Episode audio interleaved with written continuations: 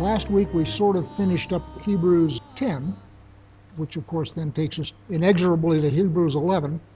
However, we're going to back up a little bit and take kind of a run at it. And let's pick it up at 1032. But recall the former days when after you were enlightened, you endured a hard struggle with sufferings, sometimes being publicly exposed to reproach and affliction, sometimes being partners with those so treated. For you had compassion on those in prison, and you joyfully accepted the plundering of your property, since you knew that you yourselves had a better possession and an abiding one. Therefore, do not throw away your confidence, which has a great reward. For you have need of endurance, so that when you have done the will of God, you may receive what is promised. For yet a little while, and the coming one will come and will not delay, but my righteous one shall live by faith and if he shrinks back, my soul has no pleasure in him. So the yet a little while and so forth is a quotation from Habakkuk chapter 2, verses 3 and 4. However, unless you have a Septuagint, you will not recognize the quote. The quote is out of the Septuagint as opposed to out of the Masoretic text. And they read differently, and I think the difference is important, and I'm not sure what to do with it. So I've got the Septuagint up here. Just pick it up at the beginning of Habakkuk 2. I will stand upon my watch and mount upon the rock and watch to see what he will say to me. Then I shall answer when I am reproved. And the Lord answered me and said, Write the vision, and that plainly on a tablet, that he that reads it may run. For the vision is yet for a time, shall shoot forth at the end, and not in vain. Though it should tarry, wait for him for he will surely come and will not tarry. If he should draw back, my soul has no pleasure in him, but the just shall live by faith. But the arrogant man and the sojourner, the boastful man, shall not finish anything, so forth. Very different than those of you who are reading it in a derivative of the Masoretic text, and I'll go ahead and read it from English Standard, and then probably from the Tanakh.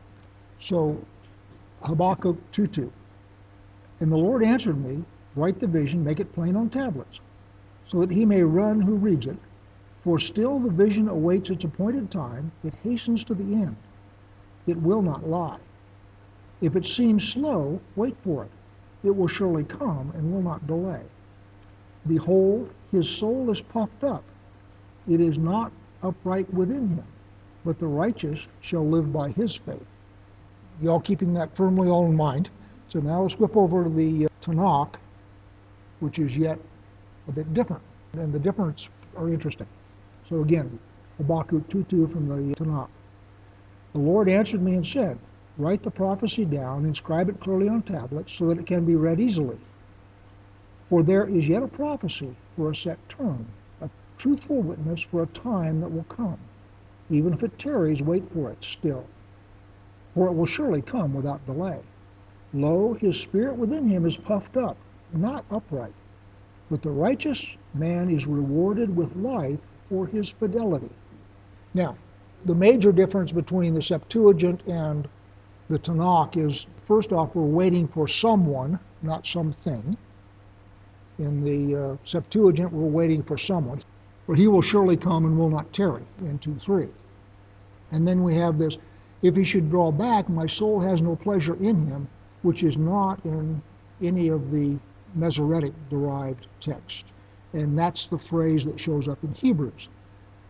Just like most of Yeshua's quotes are from the Septuagint, the idea that this would be also is not untoward. What I want to talk about is faith.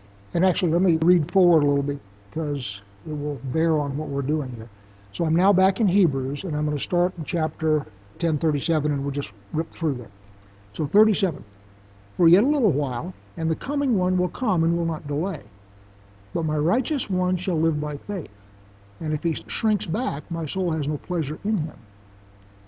But we are not of those who shrink back and are destroyed, but of those who have faith and preserve their souls. Now, faith is the assurance of things hoped for, the conviction of things not seen. For by it the people of old received their commendation. By faith, we understand that the universe was created by the Word of God, so that what is seen was not made out of things that are visible. So that's the chunk I want to camp out on for a while. Faith. For those of you who are of a dictionary mind, if you look up faith, you'll find about four definitions for the word. One is belief in a religious system. In other words, I have faith in the teachings of some church or whatever. Another one is trustworthiness. K is faithful to do the laundry periodically, so I always have clean shorts. That's another use of the word faith, doing something routinely and reliably. I am faithful standing guard at my post. So now what I am is I'm out there as a guard at my post, and I stay there because I am faithful. And then, of course, the last one is that human faculty which brings things into existence that do not exist. Same word. So as you read, you need to be sort of careful about how the word is being used in the passage of Scripture you're reading. And I just showed you three different translations of that passage from Habakkuk from three different versions of the Bible. Septuagint is different from the English Standard, which is different from Jewish Publication Society. Which means that the translator in each of those things thinks something different is being said. Now, I am not a Hebrew scholar and I'm not a Greek scholar, so I am not qualified to argue among them. Now, most of the Christians who read this, Sunday, Sunday Christians, which is fine, will say that the faith being talked about there is trust in God. In other words, that is the definition of faith being used. In the Tanakh, it is someone who faithfully walks in the way of God. Big difference. One is being faithful in his walk as he lives his life and is living his life according to the precepts that God would have him live so he is faithful, and his faithfulness, walking in the ways of God, will preserve it. Very much in concert with Proverbs.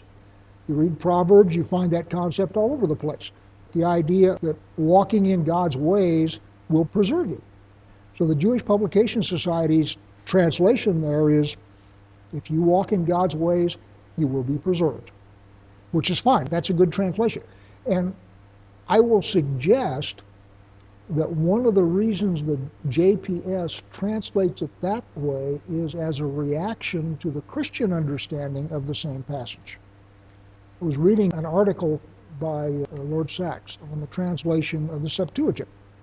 And what he said was is these 70 scholars got together because at the time it was written, the vernacular among Jews was Greek.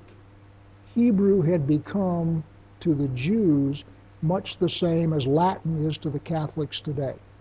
It was a specialist's language.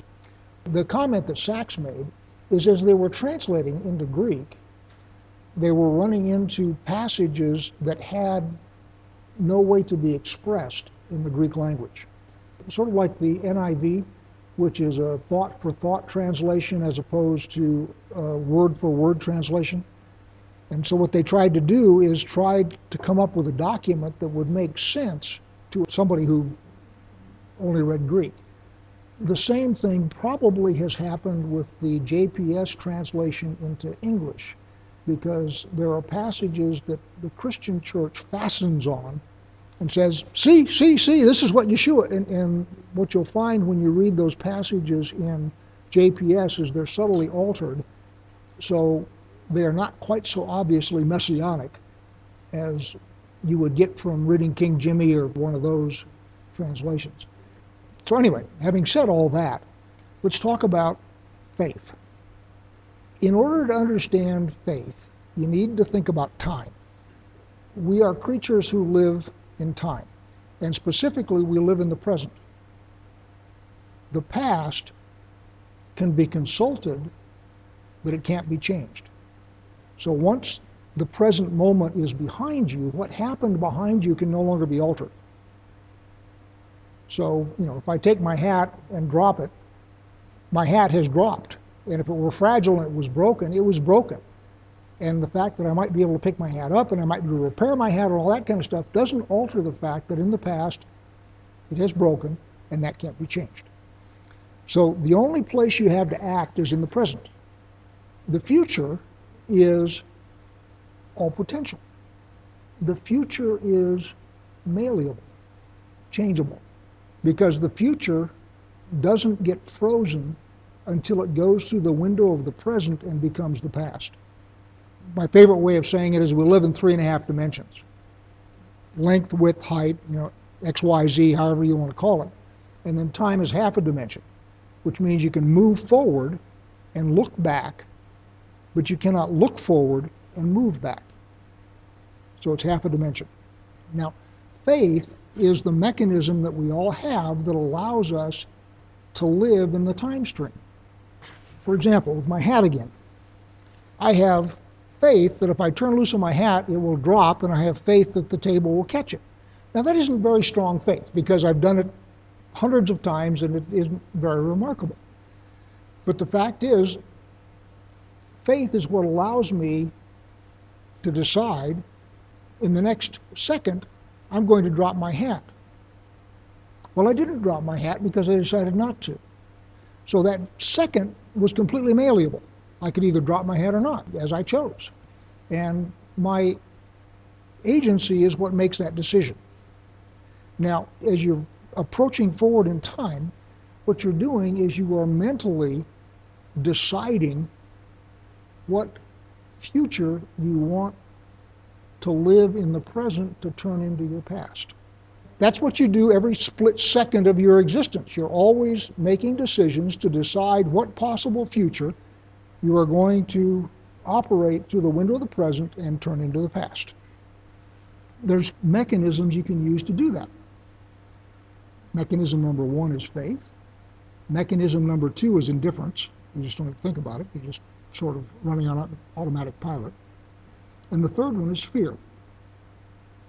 So you can look at the future with faith, I want this to happen, or fear, I don't want that to happen. But it's the same mechanism. It's, it's your mechanism of turning the future via the present into the past. The human mechanism that God built into you is fear and faith, and they are flip sides of the same mechanism. One is negative, the other one is positive. And what fear and faith serve to do is turn the future into the past. Choose which future you want within limitations. For example, if my future is I want my hat to float up to the roof, well, that's not one of the possible futures. Because if I turn loose my hat, the laws of gravity are going to draw it down to the table. And so the fact that I may want to have it float up is a matter of indifference because that's not going to happen. So there are limitations on the things upon which faith can operate. And I will suggest, by the way, that if I were perhaps Yeshua or the Holy Spirit, the hat floating up might be available to me. So faith is the faculty that allows us to decide what futures are possible and then act to turn them into the past that we desire. And what scripture says is your vision of what is possible is far too limited. And the example that he uses is here in 11. By faith, we understand the universe was created by the Word of God, so that what is seen was not made out of things that are visible. So, what he's saying there is God created the entire universe by faith. And the things that God saw as possible were the entire universe. And so when he saw that that was possible and spoke it out, it became reality.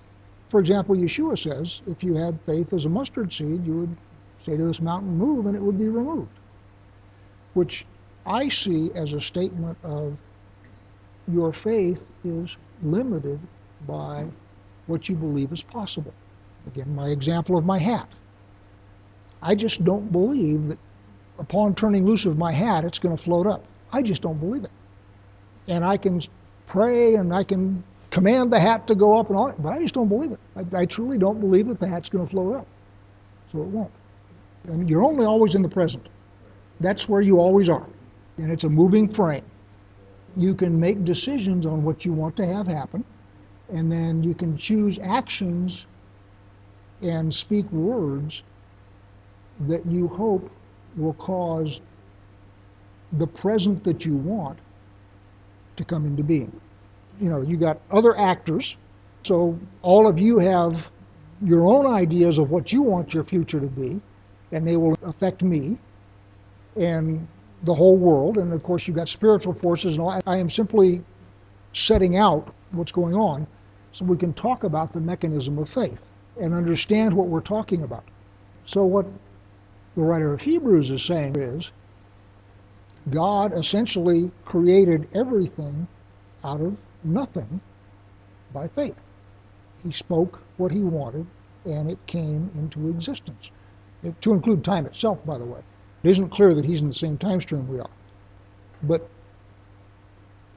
our time horizon and the material universe all came into being by his faith because he created it out of nothing.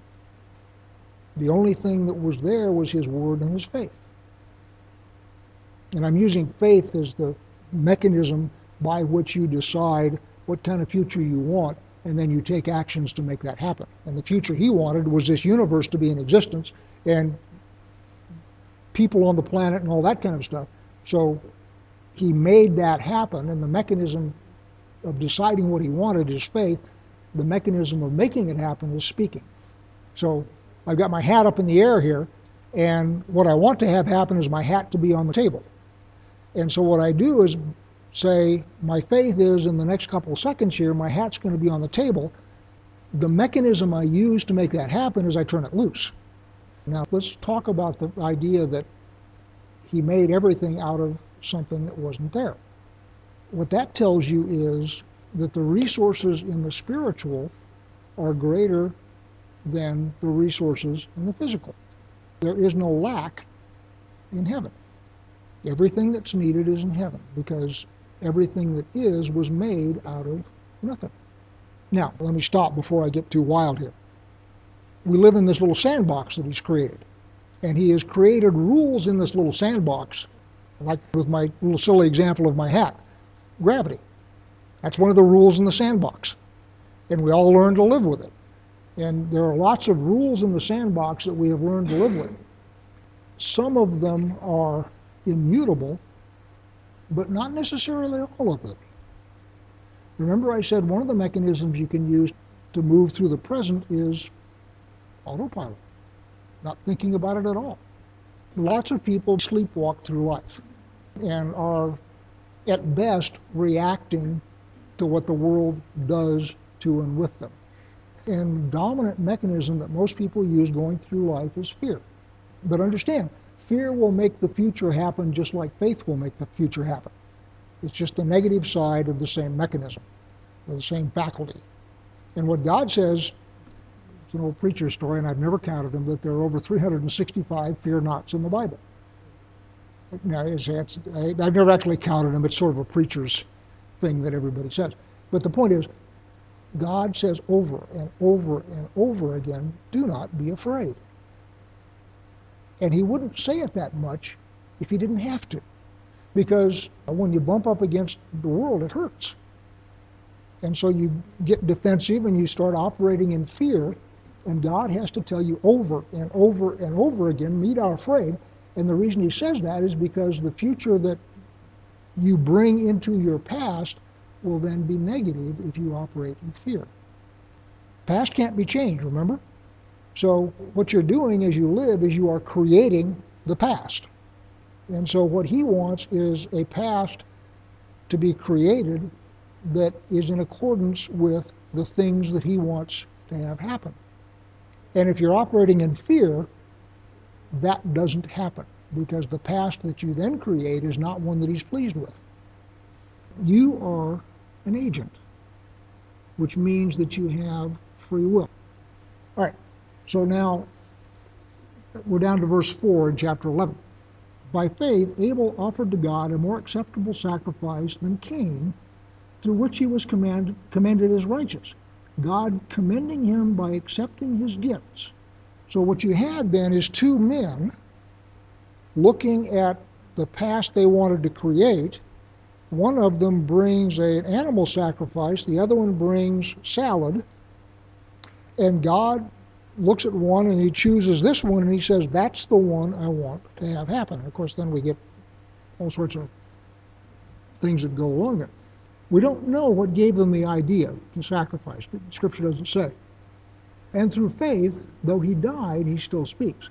By faith, Enoch was taken up so that he should not see death, and he was not found because God had taken him. Now, before he was taken, he was commended as having pleased God. And without faith, it is impossible to please him.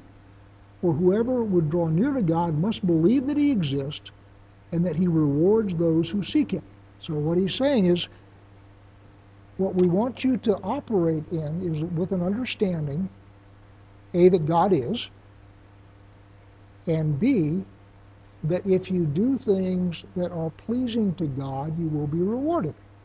Verse 7 By faith, Noah, being warned by God concerning events as yet unseen, in reverent fear constructed an ark for the saving of his household. By this he condemned the world and became an heir of the righteousness that comes by faith.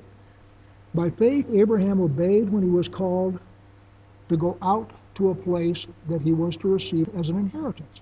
And he went out not knowing where he was going.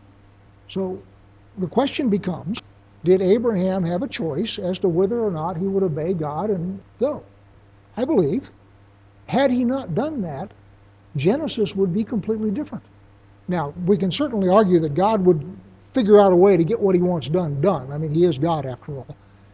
But it's Abraham's obedience and believing that God would do what he said he would do that caused Genesis to be written the way it was. So the past that Abraham created is recorded in Genesis, and it is a consequence of his agreeing to do what God told him to do. And God, by the way, encourages that, rewards us, gives us blessings, gives us all sorts of incentives, if you will, to do the things that He wants to have done and to create the past that He wants to have created. So, one of the things is you need to believe that He exists and you need to believe that He's able to do that.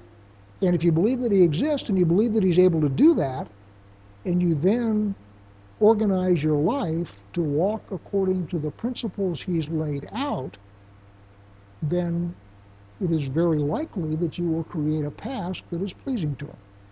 There are very few people in the world that God grabs by the stacking swivel and says, All right, I want you to go over to Egypt and I want you to get my people out of there. Those are rare individuals. There are, what, six or seven billion of us now? So the number of Moseses is, I would suggest, very small because he doesn't need many of them. You know, one Moses is quite enough, thank you. But each one of us has got a list of things that he says in scriptures, do these. And he's got another list says, don't do that. Don't fool around with your sister. Don't eat pork. And over here, be generous and so forth. So you got stuff that you have to do or you're supposed to do and stuff that you're not supposed to do. And I don't have any idea how much of your life is consumed by those two ends of the spectrum, but I will suggest that it's probably only about 10 or 20% of your life. Which means that the other 80% of your life, the stuff in the middle, which is neither forbidden nor commanded, you get to decide. You get to choose. You get to decide whether you're going to be a baker, a candle maker, or an Indian chief. You get to decide that the point is, he's given you a set of principles to live by, and then what he wants you to do is go out by faith in him and create a past that is pleasing to him within that 80% where you have free range to operate. As I said, the Abrahams are fairly rare. The Moseses are fairly rare. But there's a whole lot of the rest of us that God created because he wanted us for some reason now, again, don't get me wrong. If God reaches down and taps you on the shoulder tonight and says, Africa, go, you ought to pick up and go to Africa for whatever reason. But if he doesn't, then what you do is you lead a virtuous life as best you can, and you then look forward in faith and see what kinds of things you can create to make a past that's pleasing to God. And don't get me wrong, I'm not suggesting that God is hands off. He's not. He's involved in his creation. And will give you ideas through prayers and dreams and those kinds of things. I'm not suggesting that this is a hands off operation. He's not. But the range of activity that is available to you is very large. And the guys that get all the ink are the ones that God, you, leave your land. You, go back to Egypt. You, go do this. But those folks are rare. Pick it up at 8 again. By faith, Abraham obeyed when he was called to go out to a place that he was to receive as an inheritance. And he went out, not knowing where he was going. By faith, he went to live in the land of promise, as in a foreign land, living in tents with Isaac and Jacob, heirs with him of the same promise. For he was looking forward to a city that has foundations, whose designer and builder is God. Now, stop there for a minute. Scripture does not say that. This is the writer of Hebrews that says this. I'm not arguing with it. I am simply saying that the writer of Hebrews is saying that as he went through his life, he was looking forward to a city that was built by God, and we don't see that until we get to Revelation. So, verse 10 again, for he was looking forward to a city that has foundations, whose designer and builder is God. By faith, Sarah herself received power to conceive, even when she was past the age that she considered him faithful who had promised. And again, if you read Genesis, that ain't the way the story was told. Abraham had faith, and Sarah was doubtful. Now, we just had that little vignette where God and the two angels are there, and, and Sarah's hiding, listening, and she snickers. I'm not doubting what the writer of Hebrews is saying here. I'm just one of the things that Orthodox Jews will do is they'll go through this and they'll pick this book apart like that. And there's lots of stuff in here which is not quite as recorded. Verse 12. Therefore, from one man, and him as good as dead, were born descendants, as many as the stars of heaven, and as many as the innumerable grains of sand by the seashore. These all died in faith, not having received the things promised, but having seen them and greeted them from afar, and having acknowledged that there were strangers and exiles on the earth. So, what Abraham was promised was land and descendants. That's the blessing that Abraham was promised. He was promised the land that he was sojourning on, and he was promised that nations would descend from him. By the time he was dead, he had received some land. He bought the cave of Machpelah to bury Sarah, so he had a down payment on the land, and he had one son. So he died believing that the rest was going to come. So, verse 13 again. These all died in faith, not having received the things promised, but having seen them and greeted them from afar, and having acknowledged that they were strangers and exiles on the earth. For people who speak thus make it clear that they are seeking a homeland. If they had been thinking of that land from which they had gone out, they would have had opportunity to return. But as it is, they desire a better country, that is, a heavenly one. Therefore, God is not ashamed to be called their God, for he has prepared prepared for them a city. So what he's doing is he's obviously looking forward to the Reformation when we get a new heaven and a new earth and, and all that kind of stuff. All of this is not explicitly stated in the Torah and the Tanakh.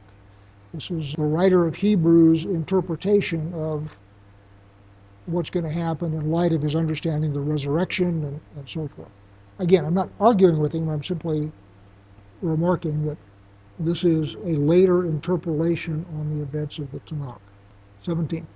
By faith, Abraham, when he was tested, offered up Isaac, and he who had received the promises was in the act of offering up his only son, of whom it was said, Through Isaac shall your offspring be named. He considered that God was able even to raise him from the dead, from which, figuratively speaking, he did receive him back. And again, this is a later interpretation in light of understanding of resurrection and so forth. And I'm not suggesting that he's wrong, I'm simply saying that it's commentary on the Torah, which is not written in the Torah explicitly. Verse 20. By faith, Isaac invoked future blessing on Jacob and Esau. By faith, Jacob, when dying, blessed each of the sons of Joseph, bowing in worship over the head of his staff. By faith, Joseph, at the end of his life, made mention of the exodus of the Israelites and gave directions concerning his bones. And that is true. That is a vignette, if you will, in the Torah, because when Joseph dies, of course, he is embalmed as the viceroy of Egypt, and he makes his brothers promise that when the exile is over, they should take his bones with them and bury them in the land. Verse 23. By faith, Moses, when he was born, was hidden for three months by his parents because they saw that the child was beautiful and they were not afraid of the king's edict. By faith, Moses, when he was grown up, refused to be called the son of Pharaoh's daughter, choosing rather to be mistreated with the people of God than to enjoy the fleeting pleasures of sin. He considered the reproach of Messiah greater wealth than the treasures of Egypt, for he was looking to the reward. I'm not arguing with him, but that doesn't strictly comport with the events. He, in fact, got run out of town for murder, was living in Midian, seemingly perfectly content for 40 years to herd goats. And it was only when God reached down and grabbed him by the stacking swivel that he turned around and went back. I'm not gainsaying the writer of Hebrews here. I'm simply saying that the events in Scripture don't quite match that. This is more midrashic than Scripture. 27. By faith he left Egypt, not being afraid of the anger of the king, for he endured as seeing him who was invisible. That's true. He definitely had a personal encounter with God and was in no doubt whatsoever about the relative power of Pharaoh and God. 28. By faith he kept the Passover and sprinkled the blood so that the destroyer of the firstborn might not touch them. By faith the people crossed the Red Sea as of on dry land, but the Egyptians, when they attempted to do the same, were drowned. By faith the walls of Jericho fell down after they had been encircled for seven days. By faith Rahab the prostitute did not perish with those who were disobedient, because she had given friendly welcome to the spies. And that's all true. Rahab explicitly decided to welcome the spies and cast her lot with them, and she had faith that by doing that she would be delivered. 32. And what more shall I say? For time would fail me to tell of Gideon, Barak, Samson, Jephthah, of David and Samuel and the prophets, who through faith conquered kingdoms, enforced justice, obtained promises, stopped the mouths of lions, quenched the power of fire, escaped the edge of the sword, remained strong out of weakness, became mighty in war, put foreign armies to flight. Women received back their dead by resurrection. That's the Shunammite woman. Some were tortured, refusing to accept release, so that they might rise again to a better life. Others suffered mocking and flogging, and even chains and imprisonment. They were stoned, they were sawn in two, they were killed with the sword. They went about in skins of sheep and goats, destitute, afflicted, mistreated, of whom the world was not worthy, wandering about in deserts and mountains and in dens and caves of the earth. All these, though commended through their faith, did not receive what was promised, since God had provided something better for us, that apart from us, they should not be made perfect. That's going to take a minute to unpack, and I don't have a minute. So what we'll do is we'll pick up at verse 39 next time, because that's going to take a little bit of discussion.